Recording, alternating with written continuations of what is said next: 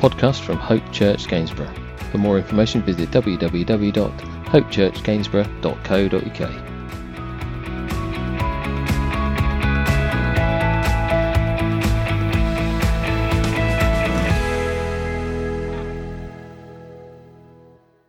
So if you've got your Bibles, Acts chapter 3, verse 1 through 10, we've had, haven't we, an extra long weekend. I, I'm in favour, guys, of switching weekends and weeks around. Anybody else? Five days off, two days at work. I could cope. I could cope. Those that are retired are like, yeah, imagine seven. No, I can't, all right? I cannot imagine what that is like, other than wonderful. Although I must say that even though I've had time off, and I'm sure uh, you've all found the same, that there is so much to do when you're off, I'm going back to work on Monday for a rest. It's mad, isn't it? So much to do and so little time. That's how it is in my world, anyway. Just I just create chaos. Anybody else? Amen, bro. Yes, amen indeed. We, uh, or I attempted to, I did, it, it happened in the end, but in, in the first instance, I attempted to move my, um, what is called a sow at this stage, as my pig is in pig, she's pregnant, from one pen to another. I like to think I'm strong, right? and this pig, she's about 100 kilos, so she's big, and she dragged me right round the field. Honestly, I was, I was in bits, and Lol was watching out the window, laughing at me, as you do. And then at one stage, I thought she'd escaped, and this is the truth. And Lol looked out the window, and she saw the pig as well, all right? So we both, in haste, ran out, as you do, to try and capture the pig. The pig hadn't escaped, it was a crow.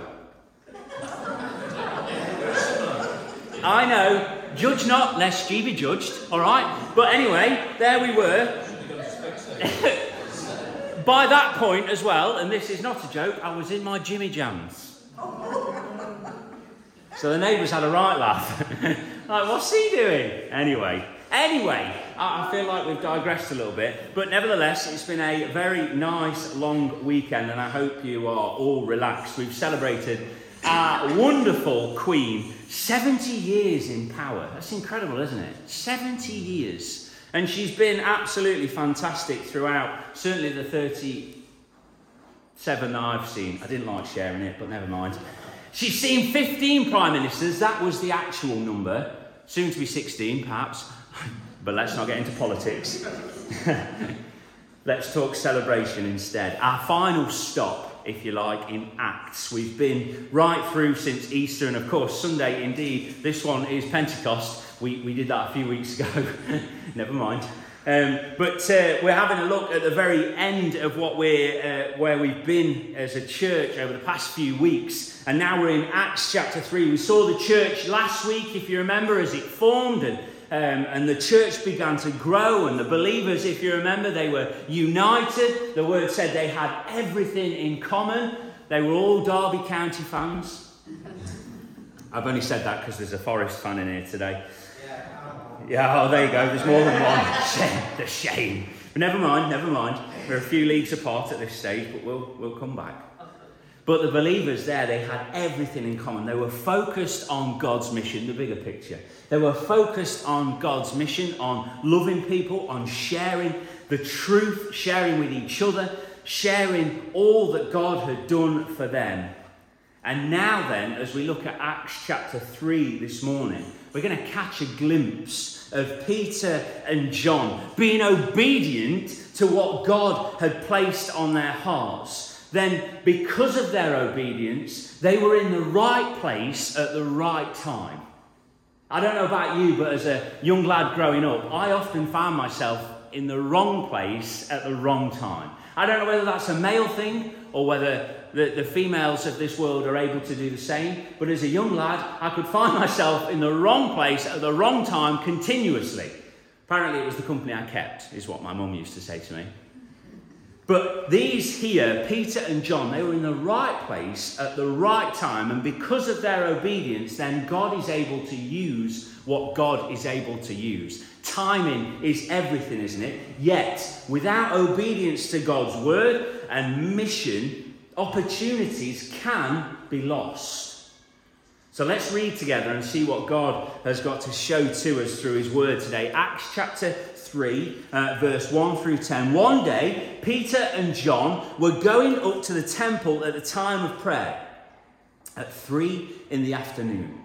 Now, a man who was lame from birth was being carried to the temple gate called Beautiful, where he was put every day to beg from those going into the temple courts. When he saw Peter and John about to enter, he asked them for money. Peter looked straight at him, as did John. And Peter said, Look at us. So the man gave them his attention, expecting to get something from them. Are we expectant this morning? Then Peter said, Silver and gold I do not have, but what I do have, I give you. In the name of Jesus Christ of Nazareth, walk. Taking him by the right hand, he helped him up, and instantly the man's feet and ankles became strong. He jumped to his feet and began to walk. Then he went with them into the temple courts, walking and jumping and praising God. When all the people saw him walking and praising God, they recognized him as the same man who used to sit begging at the temple gate called Beautiful. And they were filled with wonder and amazement at what had happened to him. Let's pray. Heavenly Father, we ask this morning, Father, as we look into your word, as we've read your word together as your church, that you would see fit to bless us, Father, you'd open up hearts and minds and ears, Father, that we'd be receptive to all that you've got to say. Father, that your Holy Spirit might move, that, Lord, we would leave this place knowing more of your wonder and your beauty. Father, we thank you again for this opportunity, and we ask, Lord, again, that you would just see fit to bless us. We ask in Jesus' precious name. Amen. So we see Peter and John heading to the temple courts to pray. In Jewish custom, there are set times, and this one in the afternoon around three, where they make their way to the temple, is a time of prayer. But, as I've already said, they were in the right place at the right time, not just because they were going to the temple to pray. A man who was lame was being carried to the gate called Beautiful where he'd be placed in order to beg, to receive money from those passing by. And they were passing him by in order to go and pray too. But this guy at this gate called Beautiful is, is in a, a prime spot. Because naturally, as those that were of the Jewish religion would go into the temple and would see fit to help those in need. It was the prime spot at the prime time, and he was absolutely in the right place at the right time. Not because of that, but because he sees Peter and John. We see that in verse 3. When he saw Peter and John about to enter, he asked them for money. The guy is asking them for what he thinks he needs.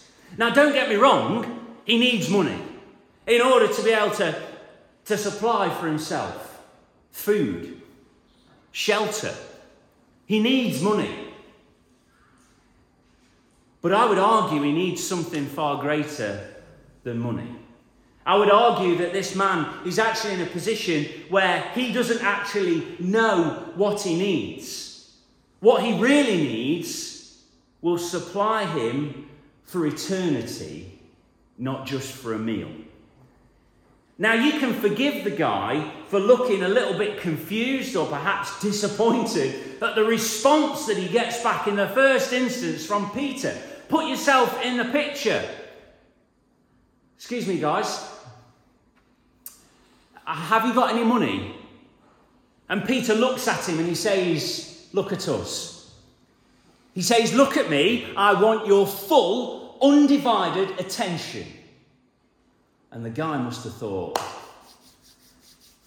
Phew. Somebody who cares. Somebody who's going to supply. Somebody who's going to, to give me what I need. And then Peter goes, Silver or gold? I don't have. Do you think the guy looked away at that point? Put yourself in the picture. Peter's just demanded full, undivided attention. He thinks he needs money. And Peter says, I've not got it. Right, okay, well, I'll have a look over here and check. These may have. I'm going to look at somebody who actually cares. Somebody who's going to supply what I think I need. And naturally, you can think the guy's perhaps a little bit disappointed, maybe even confused. Yet Peter goes on to say, he says, Silver or gold I don't have, but what I do have, I give to you. And he says, In the name of Jesus Christ of Nazareth, get up and walk. Now, quick one, because we're, we're all real people, yeah? I was after money. For me to get up and walk, in the first instance in my mind, is an insult, correct? Are you joking? First, you've made me look at you, then you've said you don't have money, and now you're being out and out rude. You see, you have to take it in context as the reality of what's happening to this man. The reality of what's going on. In his day to day, people were giving him money in order for him to survive. And now he's in front of two guys that don't seem to be giving him in anything other than abuse. But Peter doesn't leave it there. He takes him by the hand and he pulls him to his feet. And the word tells us that immediately he gets strength in his ankles and the guy can stand.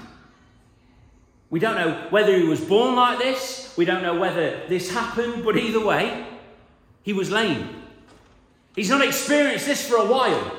As we'll see when we get into the temple, people knew him. He'd been there for a long time, always at the gate. Always there at the right time because prayer's happening. I'm in the right place at the right time to receive what I think I need. Yet God had something far bigger and far better in mind for this man. The guy was looking for some loose change.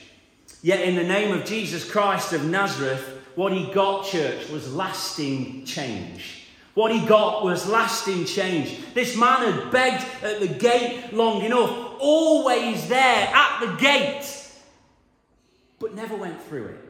He was always at the gate. Oh, and it was beautiful. But he never went through it.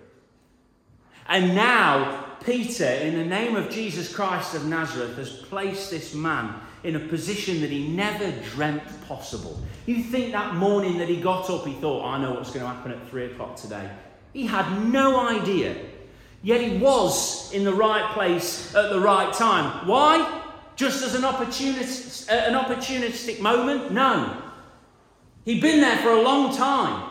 His persistence. You remember Jesus teaching on the persistent widow. She, he, he was persistent in this moment. He was always there, expecting that he'd get something. He had no idea that he was going to get this. Yet his persistence put him in the right place at the right time.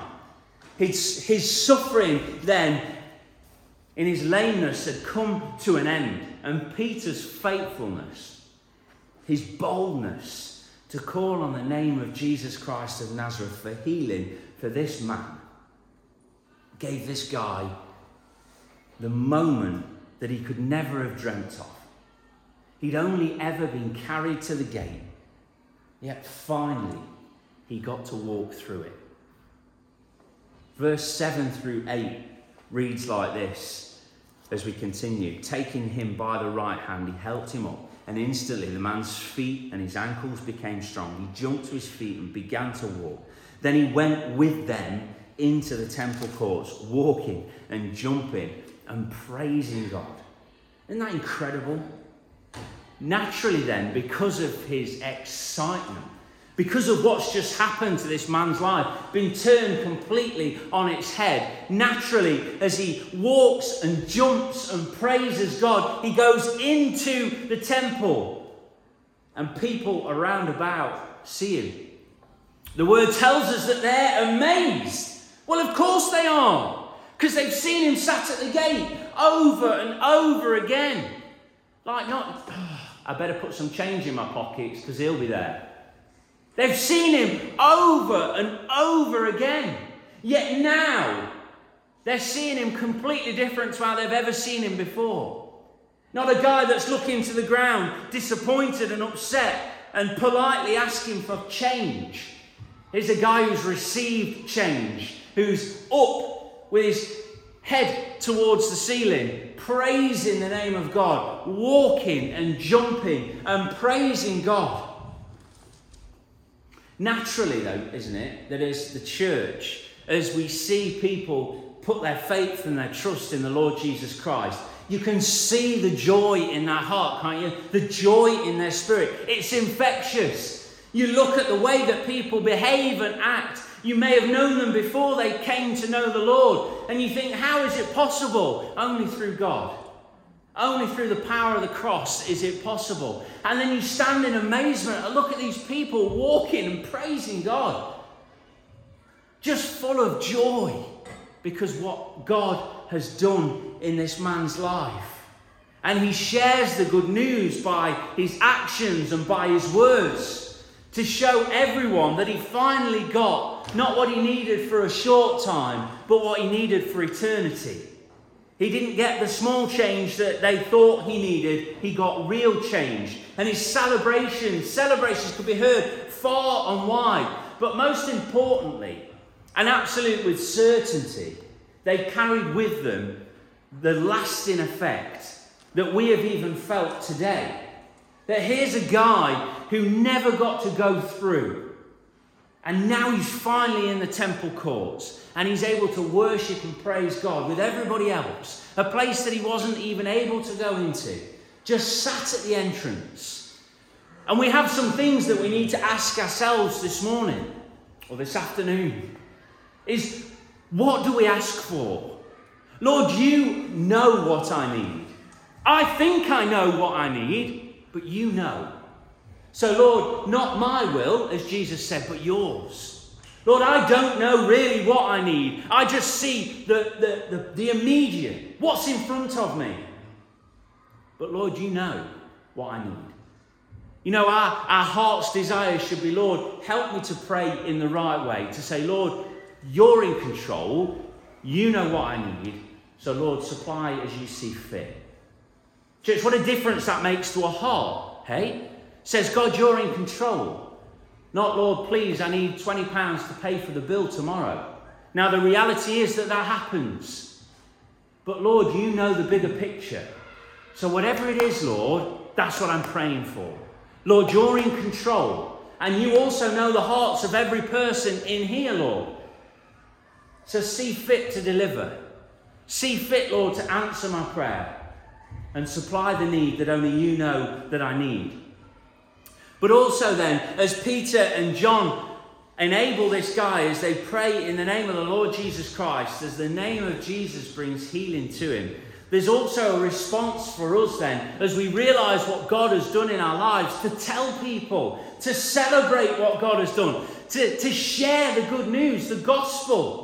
But also the small moments in our life where God has brought about victory, where it seemed like there was only negative, that God brought about a victory. There's a, a lovely poem that we had a, a few years ago now. It was an Easter poem, but that God turned something that was sad into glad again. And it plays in my mind so often because that's what God does, isn't it? That in moments that seem desperate and, and hurt and pain are there, we see that God can bring out glad in those moments and God can bring about real change. And that's what he's done here for this man. And, church, we have to thank God, don't we, for the weeks that we've spent in Acts together as a church. And I pray that we've all been encouraged and uplifted through the words that we've seen as we've journeyed from Easter. But also, I would ask us to, to continue to pray, to seek God's guidance then as we push forward as a church. And you know, we thank God this morning, this Platinum Jubilee weekend. We thank God for His church, but also we thank God for the long reigning monarch that we have in our wonderful Queen, who loves the Lord Jesus. You know, we might not see that again. So let's give thanks to God that we've had that And let's pray that as a nation that we continue to pull together and push forward with Christian values, living our lives as the church for God in all that He wants us to do.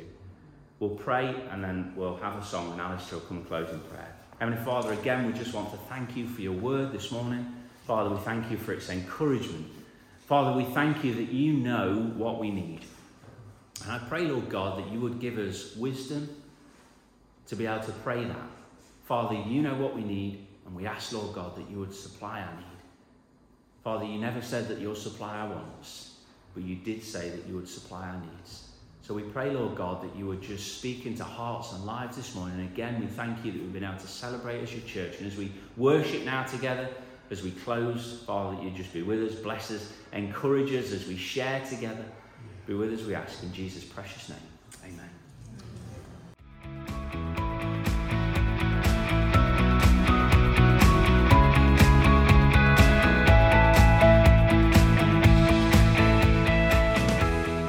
This has been a podcast by Hope Church Gainsborough. For more information, visit www.hopechurchgainsborough.co.uk.